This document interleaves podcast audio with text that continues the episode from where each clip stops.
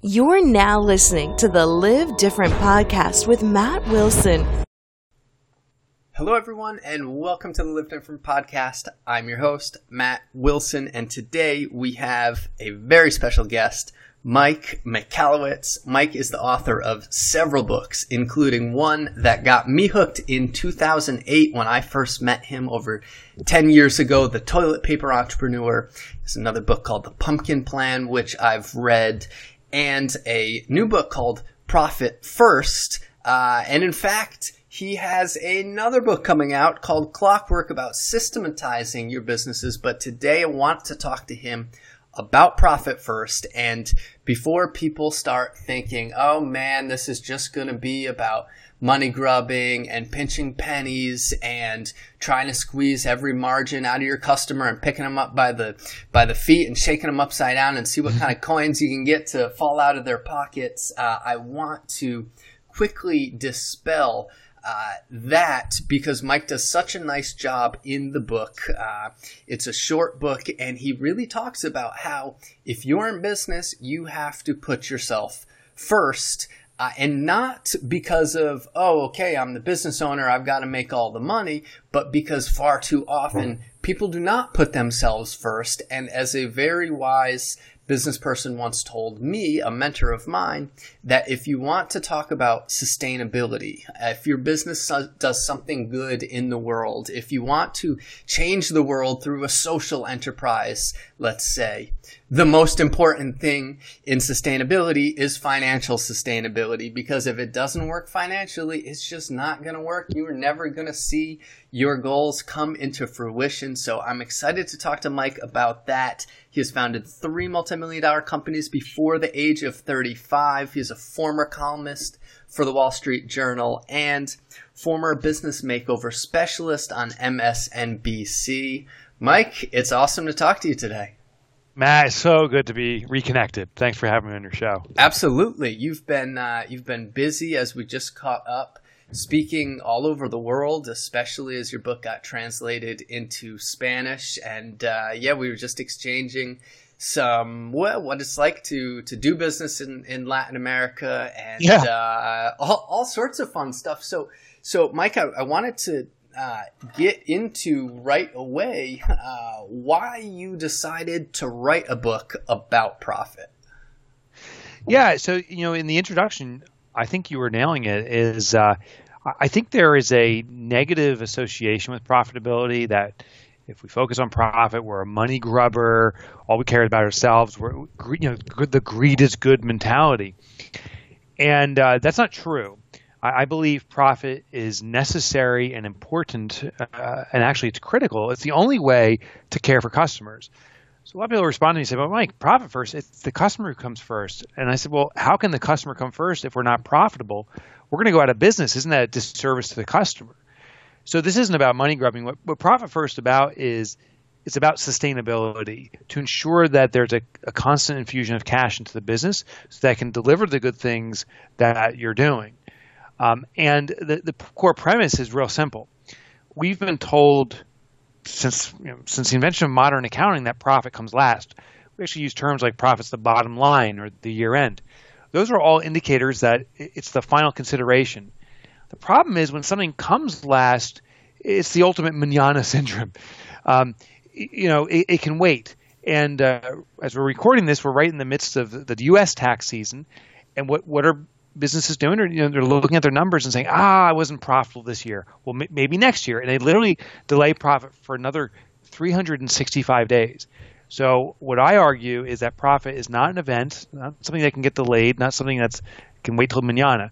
Profit has to happen now, and how we do it is instead of having profit be an event, we make profit a habit, something that's baked into your business. Every transaction, every time you do uh, business, there's a piece of it coming out toward profit to ensure your sustainability and growth.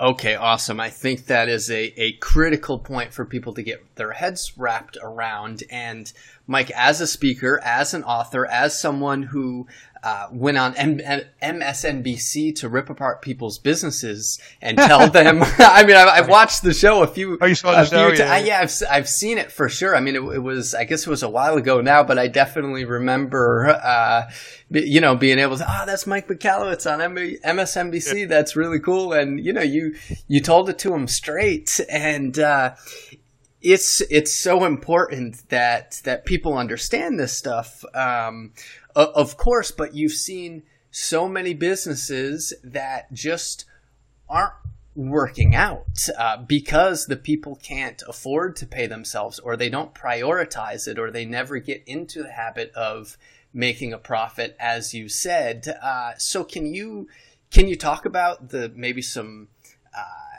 examples that you've seen or who your stereotypical person that might start a business and it has not gotten profitable yet and how the book can specifically help them? Yeah, so uh, I guess a typical business is most businesses. Most businesses aren't profitable because we start our business with one singular focus, which is revenue, the top line. We, anything to get a sale. Let's just grow and, and grow at all costs. And it, it becomes almost a illusion or delusion in that we start generating sales, um, which feels good, but none comes to the bottom line. But for a while, we can sustain on just making sales. Like, oh, we're growing at least, and, and look at how much money is coming in. But the day does come when there's no money going into our pocket, and we, and we don't have any savings to pull from. We can't borrow from family or friends anymore. You know, it's it's gone and that's the day uh, we kind of lose it. What I consider uh, revenue is really stress for a business. The more revenue a business generates, the more stress is put upon the business. And, and, stress isn't necessarily a bad thing, but the more stress means the more responsibility we have.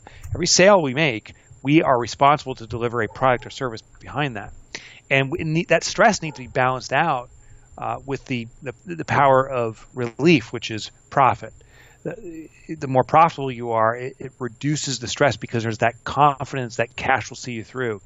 You know, it, the more sales we have without profit, um, the, t- the, tighter and tighter, uh, or, or, the closer and closer we are to the verge of, of collapse. Because if one customer doesn't pay, if, if one service or product goes poorly and we have to redo it, we don't have the resources to cover for that. So, so profit brings that balance. The, the question is how do you get started?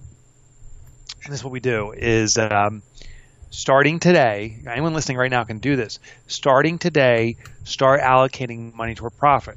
And specifically, what you do is set up a bank account. Uh, in Costa Rica, we're talking off for air. It can take a couple hours. Uh, you know, in the U.S., you can probably do it pretty quick. But wherever you are on the planet, you can set up a bank account, and it does need it does need to be a bank account, um, and it needs to be a bank account specifically for profit. So make a savings account or whatever. But every time a deposit comes in, take a percentage of that money and allocate it toward profit. And what happens is is, nothing short of miraculous. What happens first is now we're taking profit immediately during every transaction. So it's no longer the bottom line or the year end. It's no longer delayed. It's an immediate occurrence that profit is taken. But the second thing is you start to realize I suggest most businesses start slowly and build up their profit percentage. But you start to realize that when you take your profit first, that you your business needs to be run in a different way. That some of the expenses you're incurring may not be necessary, but since we had the money, all money allocated to operating expenses in the past, that we were incurring this expense, maybe we can cut some costs. The other opportunity that presents itself inev- inevitably is we find ways to uh, increase margins, how to deliver more value to our customers and prospects. So that's the key. Set up a profit account. Start taking profit with every transaction. Profit's no longer an event. Now profit's a habit. Excellent, excellent. And I, I wanted to dive into the topic a little bit about uh, the concept of growing broke and how okay, everybody when you start a business, it's just sell, sell, sell. Get any money and you can in any money in the door that you can, cash flow, cash flow, because you're using that cash to fund your growth, but eventually that catches up to you. It has caught up to me for sure in in our business. Uh, but could you talk about how that can catch up to you so quickly, and then all of a sudden you're under tremendous financial stress, and it's not fun because I've been there. Yeah. So, so what happens is. Um, with businesses is, is we start generating revenue and the revenue comes in and what most businesses do is they run their their financials off their bank accounts. Now, here's the irony: is our accountant will tell us never look at your bank account. That's not representative of where your business stands. There's outbound checks, there's inbound deposits coming in. Instead, look at your income statement, your balance sheet, your cash flow statements. Know all these numbers. Inherently, they they do reflect the health of your business. And while that's true, the reality is most entrepreneurs I know, myself in particular, revert to what's called bank balance accounting. I just log into my bank account and see if I have money. If I have money, I, I can spend it. If I don't, uh, I panic. You know, I need to make sales. So what happens is by doing this bank balance accounting, I become very reactionary. Uh, I can actually tell if a, if a business owner is doing bank balance accounting just by asking them how's business. And if they go, oh, business is great, that means they got some money, some good deposits that day. And the next day I ask them how's business, like, oh, it sucks. It's because all the money went out to the stack of bills that was piled up on their desk, and Nothing else has come in. So, to address this, what we need to do is uh, is to, to start reducing some of the uh, expenses we have. Taking our profit first is the mechanism that gets there. But, but the the thing is, you know, we we get a sale in for whatever, say ten thousand uh, dollars. For for many folks, that's a good chunk of change. If, if I have a ten thousand dollar deposit that comes into my business, uh, I, I feel bolstered. I feel wow, this is good. I look at the stack of bills on my desk and it's only five thousand. I say, oh, I can I can spend five thousand more. I have ten thousand dollars. So my expenses start to expand very rapidly to meet my income. Uh, now more bills may come in that I wasn't thinking about or forgot about, and I'm like, oh my god, I don't have enough money for it. And this this experience of our demand for money to increase as the money flows in, uh, meaning we spend more as more money comes in, that phenomenon is called Parkinson's law. This guy was a, he was a theorist from the 1950s, and he was studying human behavior and noticed that as a resource expands in its availability, our consumption of that resource expands. You know, the more food we serve at dinner, the more we eat. Uh, the more time we're given to uh, to prepare for something, the longer it takes us to prepare for that something. The uh, the more money that comes into our business, the more we inherently spend. So that becomes the trap, and that's why so many uh, entrepreneurs get caught off guard because they start spending at the level of their income, but when the income drops, and income's volatile for almost every business, when the income drops, their spend has already climbed above their income, and now they start incurring debt. Run up credit cards, borrow money, and it gets worse and worse and worse. The, the interesting thing about taking our profit first is we're inserting this kind of wedge into our income. So instead of seeing in your bank account a $10,000 deposit, since we're taking our profit first, and let's say we take a 20% profit, you don't see ten thousand dollars in there. Now you see eight thousand dollars. The the profit's been removed, and sure enough, your business lifestyle will grow to the eight thousand, but you've ensured profitability because you've taken it first. That's that's great, and uh, I've recommended so many times on the podcast uh, the E Myth by Michael Gerber oh, because oh, yeah. what you're talking about right here is the fact that most people want to start the business. Okay, me, for example, uh, love to travel, thought that I could do this more often, looked at my friends, said they're not traveling. Why don't they come with me? Or why can't I find new friends that actually want to travel? Okay, so under 30 experiences was born. And then all of a sudden, I have an accountant who's saying, "Oh yeah, you got to be looking at your accounting software every day here. You can't just be looking at your bank account." And well, that's not the most that's not why I started the business so that I could be have my nose in the books all day, but it's a very important part of it, but you're able to simplify that through some of your your systems. So I think that's yeah, that that's so important and and I wanted to ask you uh, Mike, a little bit more about Parkinson's law, specifically when it comes to personal finances. You know, now your book is focused yeah. on uh, people's uh, people's businesses, but yeah. you tell so many good stories about lessons that you learned, like buying Dodge Vipers. Uh, would you would yeah, you mind would you mind telling the audience a little bit? About what you learned and trying to, you know, as you grow, as you grew as a business person, well, so did your expenses. And uh, could you talk to the audience a little bit about that? Oh yeah, yeah. So Parkinson's law is a uh, is a human wiring. Uh, it's built into all of us, and and I've had the good fortune too of traveling to many countries in the world now. Just returned from uh, uh, 15 days out in India. I'm heading down to Mexico uh, shortly, and I've been all over Europe. And what I'll ask people is, um, who here? these are all entrepreneurs I talk to. Who here uh, runs their business off their bank accounts? And and basically, every hand goes up. And uh, what I'll say is, well, if you have a lot of money in the account, does that mean you're you're doing well? And they say, yeah. And I say, if you have no money. Does it mean you're not doing well? And they said, yeah. Well, well, that's the definition of Parkinson's law. Parkinson's law states that our, our behavior will adjust based upon its supply. Full supply will will think over optimistically, and when there's a, a, a scant supply, will become pessimistic, uh, but also very frugal, uh, which is can be a good thing, but it can go over the top. But this also applies. So it applies to business finances. Um, we become very reactionary, overspending when we have more money, and and uh, becoming frugal when we have less. Well, I found it in personal finances too, and and unfortunately, I had to learn this lesson uh, about numbers the hard way. Now, here's the thing: I went to college as a finance degree, uh, with as a finance major, and I I came out of school thinking because I went through these courses that I knew everything about finance. When in reality, I, I discovered I know squat about it and specifically, uh, when I had a good inflow of money, I, I built a company and sold it. Uh, the business was never profitable, by the way, as I was building it. It was only when I exited, uh, a lot of money came onto my plate. And when that money arrived, I said, oh, now I have a new standard of living. Parkinson's law, right? The, the source of income. So I, immediately I went out, I bought a Dodge Viper. I also that same day bought a Land Rover LR3, and a BMW, and a BMW. Oh my God! All, yeah, yeah, yeah. By the way, I, I said I became the biggest dick on the planet. I just didn't realize it, and I had the trophy of dick uh, thing, which was the Viper. Right?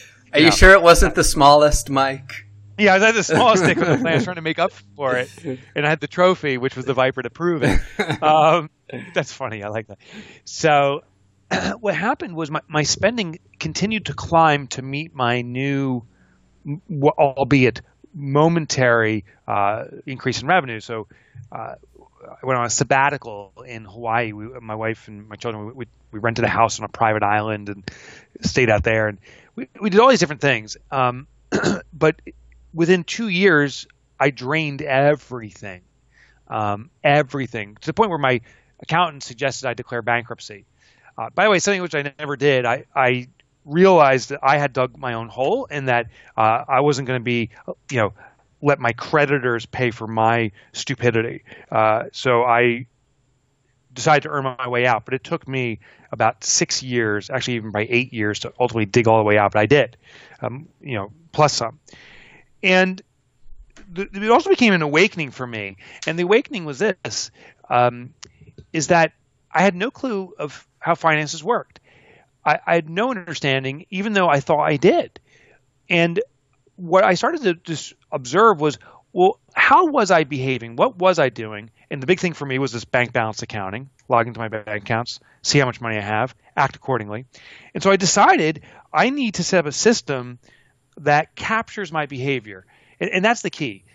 I, the, the, traditional accounting, personal or, or business finance, teaches us to do certain things, but they aren't consistent with how we naturally behave. They don't they aren't consistent with what we normally do. So I decided to set profit first up to just capture my existing behavior. Therefore, I don't need to change. I set a system now that was channeling me to become profitable. And even for my personal finances, I use the same system.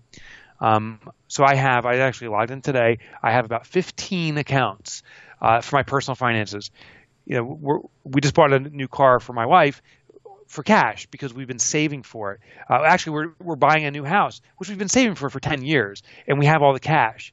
Uh, and this this is the one case we're actually taking a mortgage, but we have all the cash for a uh, the, the, the deposit and so forth, so we don't have to pay any you know premiums. We um, we we have an account for my uh, daughter's future wedding. My daughter's 19. She may not get married for 10, 20 years, or maybe never but we have an account for that, and we're tucking away once a week. There's 50 bucks going in there, and within 10 years, there's the money for the wedding. Um, so, what the system does is allows you to actively and proactively allocate money to its intended purpose. And because each account is labeled with its intended purpose, uh, I don't steal from it. I, I know this is the wedding account for my daughter. I know this is the automobile account. I know for vacation, this is what we can afford and what we can't afford because the money's already in there. So it, it's a great real time kind of budgeting system. Okay, great. And I'm sure a lot of people are wondering, or you've had this question uh, plenty of times when this money's just sitting there in the bank account, all right, it's not earning too much interest at today's rates, and you could uh, you could have this in the stock market, where of course you could lose it all. Uh, but w- what do you say to people who who ask, well, well, Mike, that money's not compounding very much if you're if you're trying to save for uh, your daughter's wedding that might not come for another ten or fifteen years. Uh, yeah, what do you what do you say to that? What's your what's your strategy? Yeah, I'll, then invest it, right? So uh, for now, that money is is insignificant. It's maybe ten thousand dollars saved up. Maybe you know, I just take it back. That is kind of significant. Um, but other accounts, I do invest, and um, it's interesting. I read, I think it was in Rich Dad Poor Dad, saying that you know the wealthy invest in low risk, high return. So what, what I think the book said is that most people believe that to have high risk, to have high return, you need to take high risk. But there's these investments that are high return, low risk, and that's what I started doing. So I invested, for example, there was this fund that um, when when someone had a lawsuit, like a personal injury lawsuit, that this fund would give the people the current worth of that lawsuit today, um, with in exchange for the rights for the settlement, which sometimes took like four or five years. So people could get the immediate benefit they needed now, and so they win, and then uh, the company would get the settlement. But that could be, you know, the return could be like 100% return, and very low risk, very low default rate, and that was wildly successful. Um, so it was an investment I made. So the, the, net fact is, I believe in investing in compounding. What, what, I also most importantly believe in is removing access to the money from ourselves, preventing ourselves from stealing from ourselves. It's easy to say, you know what? Why don't we get an even nicer car? Let's just, you know, quote unquote, borrow from the wedding account just just for today, and we'll pay it back. Well, I'll never pay it back so what I do is for accounts, one mechanism I have is uh, I get accounts that can only take money out by check, and I do a dual signature check, which means my friend who you know this is not his money, it's my money, but he's the other signature on the check. The only way I can withdraw money is if he signs on the check, and you know he's a stinge. So anytime I want to, anytime I want to go, uh, you know, go on vacation this is a perfect example because he's a signature on it. Anytime I want to go on vacation, uh, Joe's like, well, show me the booking, show me everything. He's like, you know, we got to make sure you're not touching any other money. And I'm like, oh, geez, yeah. But I can't because he prevents me from doing it, and I use it for its intended purpose only. That's great. Having an accountability buddy who's not emotional about the decision, who stays grounded in their opinion. That's that's really awesome. And, and uh, Mike, what about the flip side? So if you are listening and you are a diligent saver and you don't touch your money and uh, oh my god you know you can prob you can definitely afford a nicer lifestyle except you just tuck everything away and uh, pretend that you're you're broke what do you say to those people because celebrating the little things in life is so important that they have you know it, i think it's very important that people uh, see the fruits of their labors at, at, at, least at some point. But I'm guilty of no, just put it away. Oh no, I, I don't have that money, and then I'm just thinking about the next thing and the next thing, and I, I never take the time to celebrate as I should. So, what would you say to those group of people? Yeah, so you know we got to do what what serves us, and so I think the mistake I, I, would say is like you know celebrate more, enjoy life. Like the, they maybe are enjoying life by being a saver, right? So we're defined by our life's experiences, and I think some people just say, you know, I, I just enjoy knowing I have this wealth of cash, and quite frankly, uh, uh, as life goes along, I may never spend it. It, it may be something that's passed down to the next generation, or something I make a, a donation uh, to some charity with. Um, but I, I think the intended use of money is to amplify ability, meaning if there's something I want to do, it makes it easier and more accessible, uh, whatever that may be. If, if I want to serve the world by uh, doing something charitable, uh, the money amplifies my ability to do that. If I want to um, go down a path that's dangerous, maybe drugs or something like that, money will amplify that, right? It makes it more accessible. But maybe how I get satisfaction out of life is is vacationing and and uh, activities like that. Money will amplify it. So I, th- I, think we can use money that way. I also do think there is a healthy balance, and we have to all figure it out. Uh, for me, uh, I, love you know living in the moment, but at the same time, I know that tomorrow, if there's nothing left, uh, I've lived the pain of not having anything. It's very, it freaks me out. So for me, I'm kind of like a 25% live now, 75% save for the future. Uh, so as money comes in, that's kind of the breakdown, and um, it, it, served me well. I, I think we've got to be very in tune with our emotion around money and let that be served. Uh, let that emotion be served properly. If you if you're spending lots of money and it's giving you a momentary high, but you're you're stressing out all the time, you're not being served.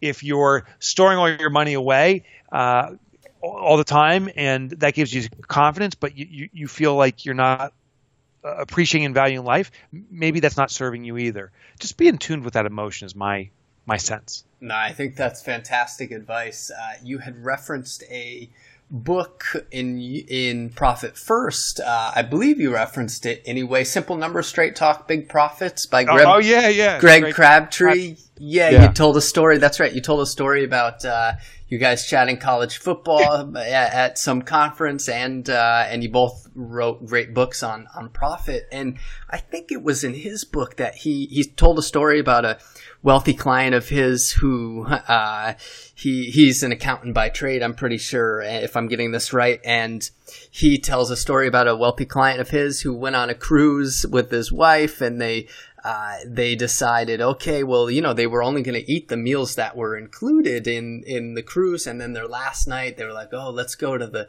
the top level and let's really, uh, let's really celebrate. It's our last night. And they had their, their big, their final big meal, uh, at the nice restaurant. And then at the end of the thing, they learned that all the meals were included anyway, and it didn't make a difference in the price of the cruise at the end of the day. And he used it as a, great analogy for life. And it was like, it was life changing for that couple because they said, oh, yeah, at the end of the day, it doesn't matter. We're, we're gonna, we need to be enjoying life and, and, uh, you know, we can afford to eat at the nice restaurant. So, so let's do that. Yeah, yeah, he's he's a fascinating guy, and uh, I love that story. I love that story, and there's a lot of truth to it you know, but but it also to me it also pointed out the balance. Like some of us, we just go to the expensive dinner uh, all the time, and we do have to pay extra for it. Yet there was all these other things we could have done, which were already included. So I, I also see that other kind of counterpoint to it. Also, look for balance. There's a lot included in our existing life that we can extract value from that we ignore. Uh, at least I've done that, you know. Sure. And and I see it in my own business too. Like I'll buy a new software, saying, "Oh, I need that software. That's a great capture email capture system. Oh, I need that great leads page. And then I look at the original uh, software I have. I'm like, oh, that original uh, email software actually did all this stuff already, and I ignore what's already in front of me. Yeah, I, I could not. I could not agree more. Uh, and, and, then, Mike, what do you what do you say to the people who try to be as least profitable as possible because they think it's a way to get out of paying taxes? Yeah, so I get it, and uh, it does get you out of taxes. It works. Um, the thing is, the cost is so great and it's invisible to us. Let me explain what the driver is behind that. There's a behavioral mechanism called loss aversion, and how loss aversion works is that when we possess something, we will go to a great measure to retain it. Actually, greater measure to retain it than we would have in the first place to acquire it. Here's an example if I uh, if I, if I see a shiny red Porsche and I'm like, oh, oh, I want to, I want to own that. Um, I, I, will fantasize and dream about it, um, and maybe one day get it, but not not do anything extraordinary to get, just more dream and hope. The funny thing is, once I acquire it, if uh, if I can't make a payment on it and the car company is going to repossess on me, I will go to extraordinary measure to keep that car. I'll get a second job. I'll, I'll work Uber or Lyft or something just to keep it. I will keep that car locked in my garage uh, and cancel the insurance so I don't have to pay the insurance costs just to keep that, that baby of mine. You know, I could have I could have got that second Uber job uh, earlier on. I could have made sacrifice earlier on. I could have done all these things early on before I possessed it. But really, what triggers us is only once we possess something that we go to extraordinary measure to retain it. That is called the loss aversion effect. Once we possess something, when we're threatened by its loss, we go to extreme measure. Here's what happens with taxes. You you possess something. It's called money. It came in your pocket. Now the tax bill is due, and what do we do? Well, they're taking my shiny red or my green baby. You know, they're, they're taking money out of my pocket. Uh, no, and then we go to extreme measure to protect it, which ironically is spending that money, that exact same money that we're afraid of the government taking. We spend instead of the government taking their thirty or forty percent, uh, we spend hundred percent of it. Like, oh, just incur expenses, buy buy more office equipment, buy a printer, buy buy buy, and we justify the, that spend. The irony is, it's, it's a very irrational spend. In most cases, I see businesses buy stuff that they don't need, they could have gotten by with um, without, but they bought it as a justification not to pay expenses, which means, by the way, there's no profit left for the business owner either. The, the money's been spent. So, what the little shift I suggest making, and I write about this in Profit First, but has a radical impact on loss aversion, is have the money, uh, the profit I'm sorry, the tax money be allocated by the company in advance. So as I bring in revenue to my business, allocate a portion of that money toward tax and hide it away. And when you do that, when you have money allocated toward tax and the business pays the tax on your behalf, you don't experience loss aversion. You don't experience that pain of when the tax bill is due. And that has a pretty extraordinary impact. We start spending uh, a little more prudently. That's that's fantastic. And uh, Mike, I wanted to ask you if we could get into kind of the nuts and bolts of your profit first system, uh, so people have some actionable things to walk away with. I know we've talked about a lot of different, uh, yeah, a lot of different theories, but you know, if we can talk about how people can go and open up these different bank accounts and what the bank accounts should be for, just like you, you suggested. All right, your taxes have to go into one bank account and that's where they should be saved. And you make a really good point about sometimes you just need to fire your bank. Uh, could you talk about that a little bit yeah. more? Yeah. So this uh, this system, Profit First, is uh, is the pro- is the envelope system, a system that's been around uh, for ages. Uh, it's, it's, it's taught in Think and Grow Rich. It's taught in The Richest Man in Babylon, uh, other books too. Uh, but they're all focused on personal finance. Profit First, I, I took taken those core concepts and modified it for for business. And the core element, which we already talked about, is we want to set these bank accounts bank accounts up at our bank because that's where we do our money management. We look at our bank account, see how much we have. In the practical execution, what you do is you call your bank, you sit or visit them, and you set up uh, multiple accounts. I suggest five, by the way, five foundational accounts, maybe more.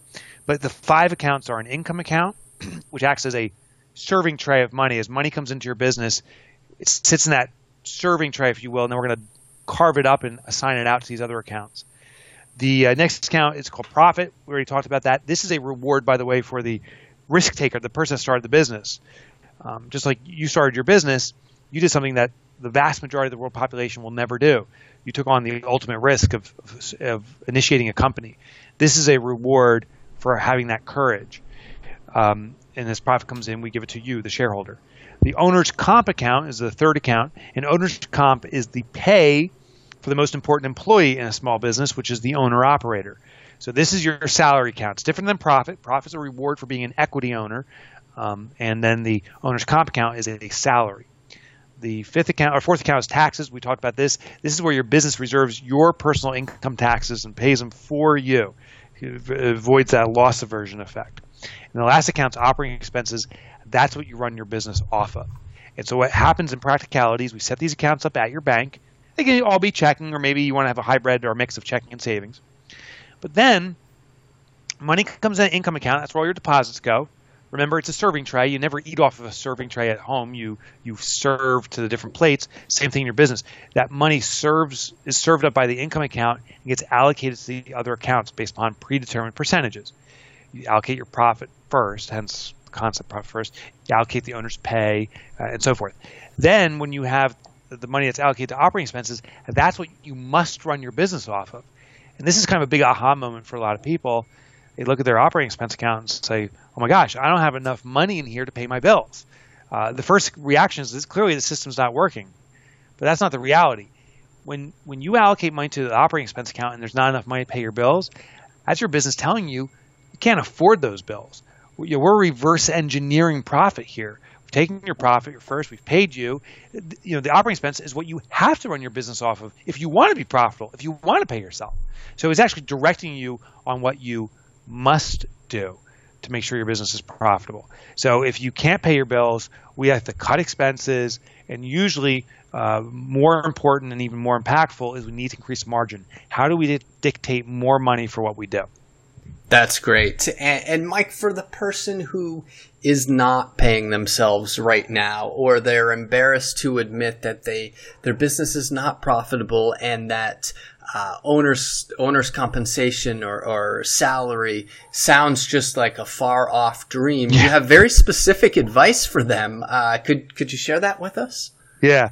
So f- first of all, if if you I mean someone listening is that person, I want you to realize you're more than not alone. You are the majority.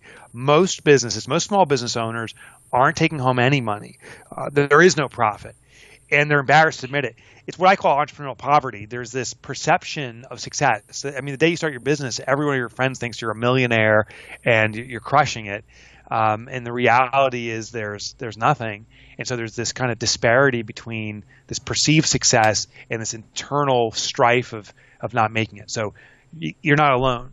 Um, going into the system as I outlined full bore is actually a risky move, and I don't suggest it either because it's such an abrupt change to your business. So my suggestion is if you're if you aren't profitable, you're not taking money, start off by taking a small percentage. Uh, one is my my number because if you start allocating one percent toward profit, and you never had profit before, if you allocate one percent toward owner's compensation, you've never done before, Where would you put that one percent, it won't have an impact on your business. Meaning, if you take in ten thousand uh, dollars in deposits this month or this week or today, whatever it is, and you take one percent of that, one percent is hundred bucks that we're putting toward profit. So if you can run your business off of ten grand, you can run your business off nine thousand nine hundred. It's such an inconsequential amount of money on the impact on how you've run your business in the past. So you don't need to change that. But it is very impactful on how uh, it, it starts playing in our mind because we start seeing money go into the profit account and then you see, well, hey, I can do 1%. What if I build that muscle and do 2% or 3 And over time, it may take a year, maybe two, but the percentages will grow slowly but consistently because you can do it.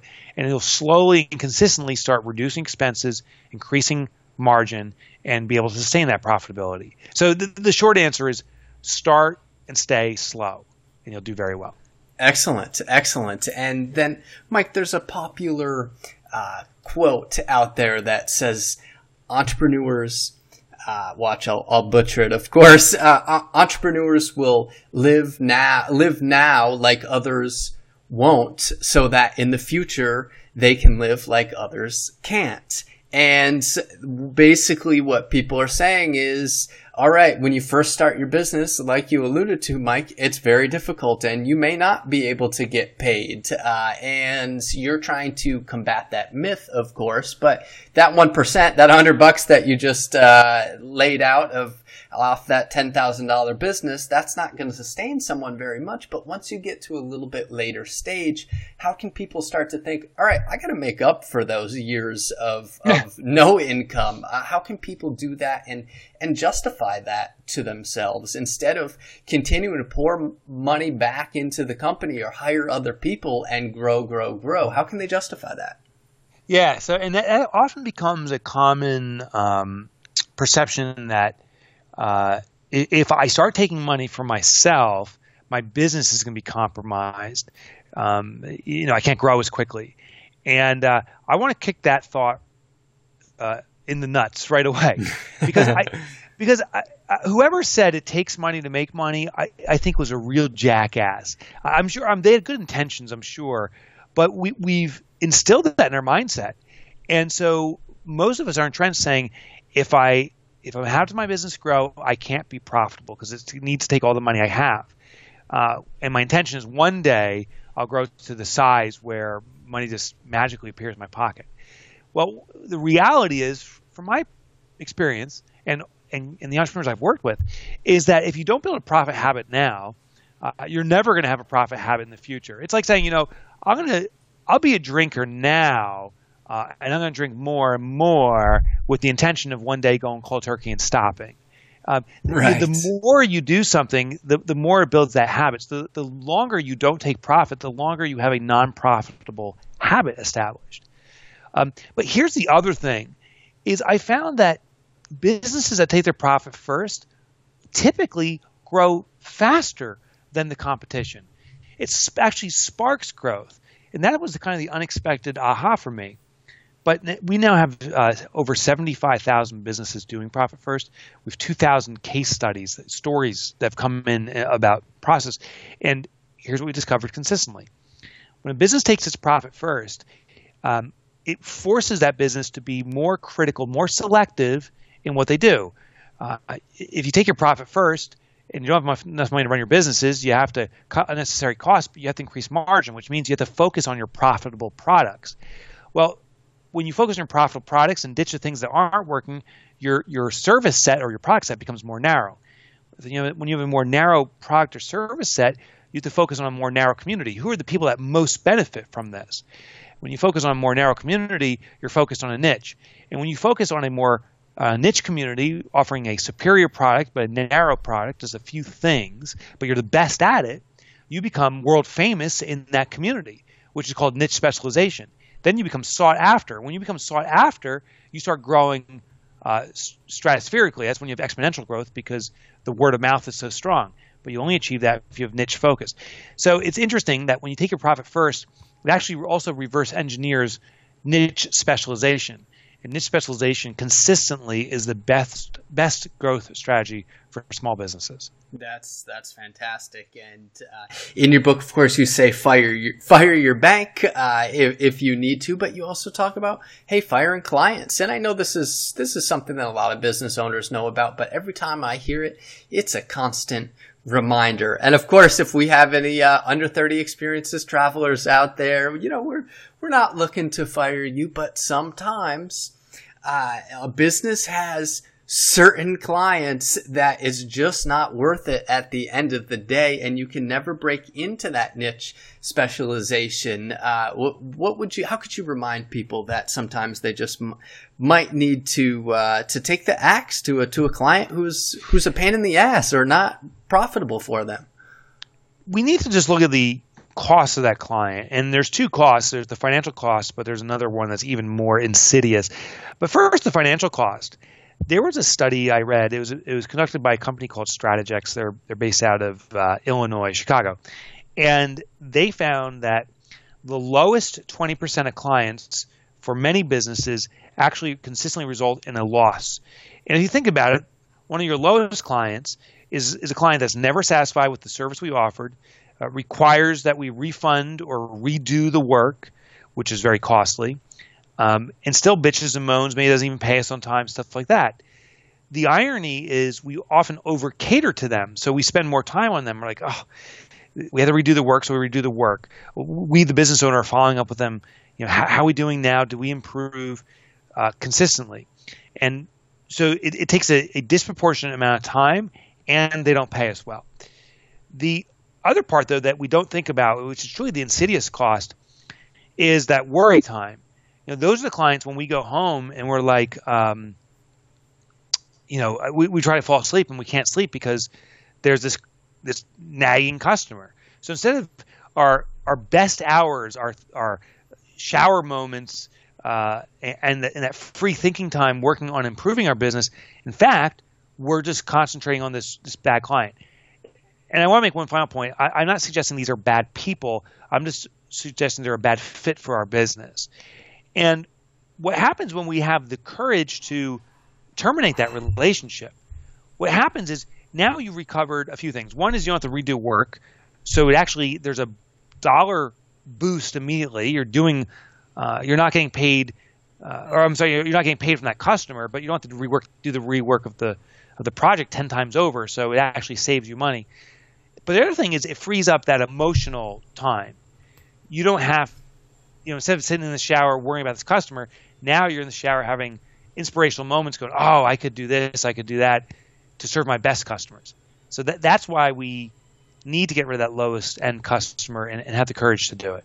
Excellent, excellent. And, and, how how do you do it? You just call them up and and uh, Donald Trump them and say you're fired. How, how, how do you do it, Mike? You could, uh, if that's that's your propensity. I, I don't like to burn bridges, even with someone that's not a good relationship. Um, so there's a few ways to let them down. One is uh, simply by re- increasing prices across the board. And what you'll find is when you increase prices, the people who value your offering often will say, What took you so long? And the ones who are dollar shoppers will leave you. But you want the dollar shoppers to leave anyway because you could never increase prices anyway. You're trapped. So that's one way. Um, another way is to say you're fired. Another one is to just have a candid conversation. Say, listen, uh, we're trying to serve you the best we can. This is our standard of service. Uh, you're asking for something we can't deliver on. Maybe in your best interest not to work with us anymore. Or uh, you can continue to work with us, but we we will not redo work anymore. I mean, this is it, and you have to pay on time. And if not, then we have to we have to uh, go separate ways. And another way, which is really a, a soft way of doing it, but I've used this uh, very to, to a high degree of effect, is I go into contractual agreements with other clients, and uh, it could just be a handshake. I'll say, listen, we're going to focus more attention on you, and as a result, uh, we're going to turn away some other business so we can serve you better. Is, is that good for you? And they'll say, yeah. I say, okay, good. That's our handshake. Now I go to the, the weak clients and say, I'm in a contractual agreement with another entity. I can't disclose who their name is, but they are an extraordinarily significant client for us. And as a result, part of the project is I can't uh, provide these same services to other people. So as difficult it is for me to say goodbye, um, I have to turn you on to someone else because I'm no longer contractually permitted to work with you.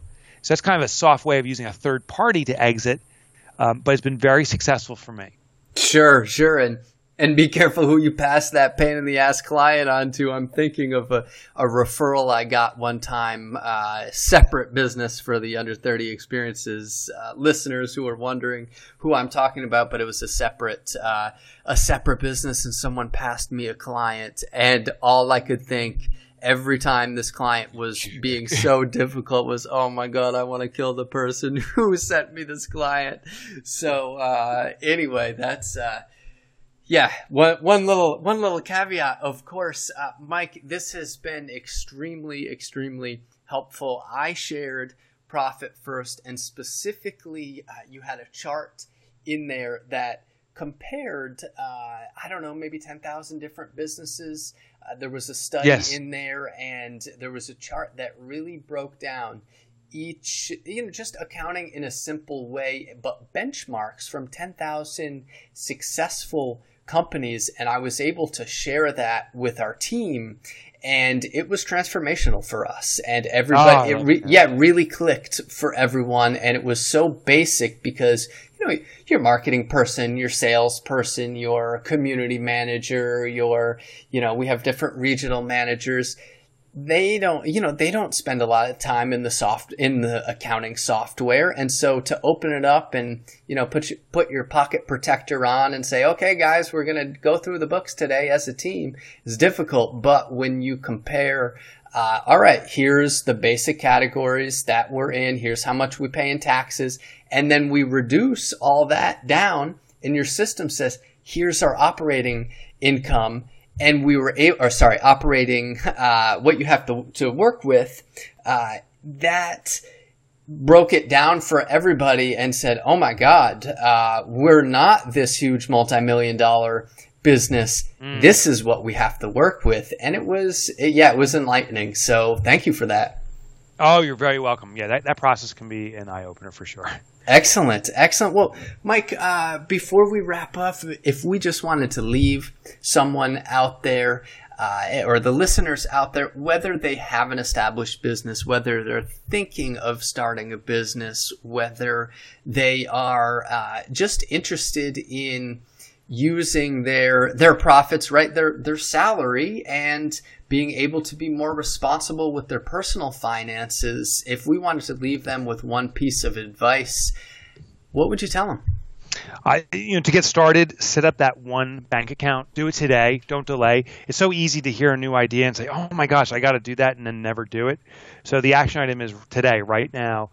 Go to your bank. Maybe you can do it online. Get one account set up. Let's call it profit. It could be in your personal account or it could be in your business, and start allocating one percent of the money that flows into your accounts. If it's if it's your personal income, one percent to profit.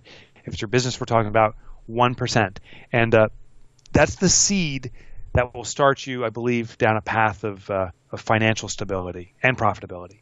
Excellent, excellent. And of course, the book is called Profit First. We will link this up on the show notes as uh, well as on our on under30experiences.com slash blog. Uh, we'll make sure that gets out there so people can pick up a copy because as I've already given it a, uh, great endorsement here on the podcast, this book made an impact on uh, both myself personally and our business. And so, yeah, Mike, thank you for that. If people want to reach out to you, if they want yep. to interact with you, I know that you're very good at that and you have an active community that people can get involved with.